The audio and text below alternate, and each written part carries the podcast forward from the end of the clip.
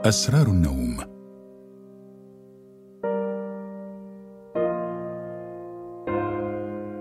نحن نقضي نحو ثلث أعمارنا نائمين.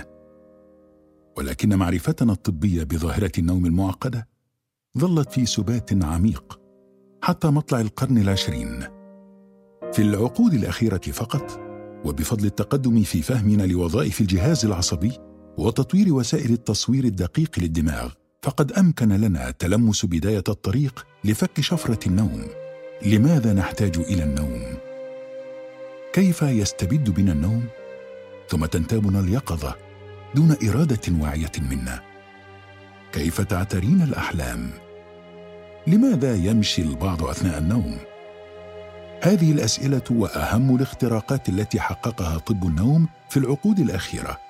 نستعرضها في هذه الحلقة. مع أحد أعلام هذا التخصص في المنطقة والعالم. نصحبكم في هذه الحلقة من 37 مئوية من الباب السحري للنوم إلى حجرات أحلامه لسبر أغواره والإجابة على أسئلته الملحه كونوا معنا.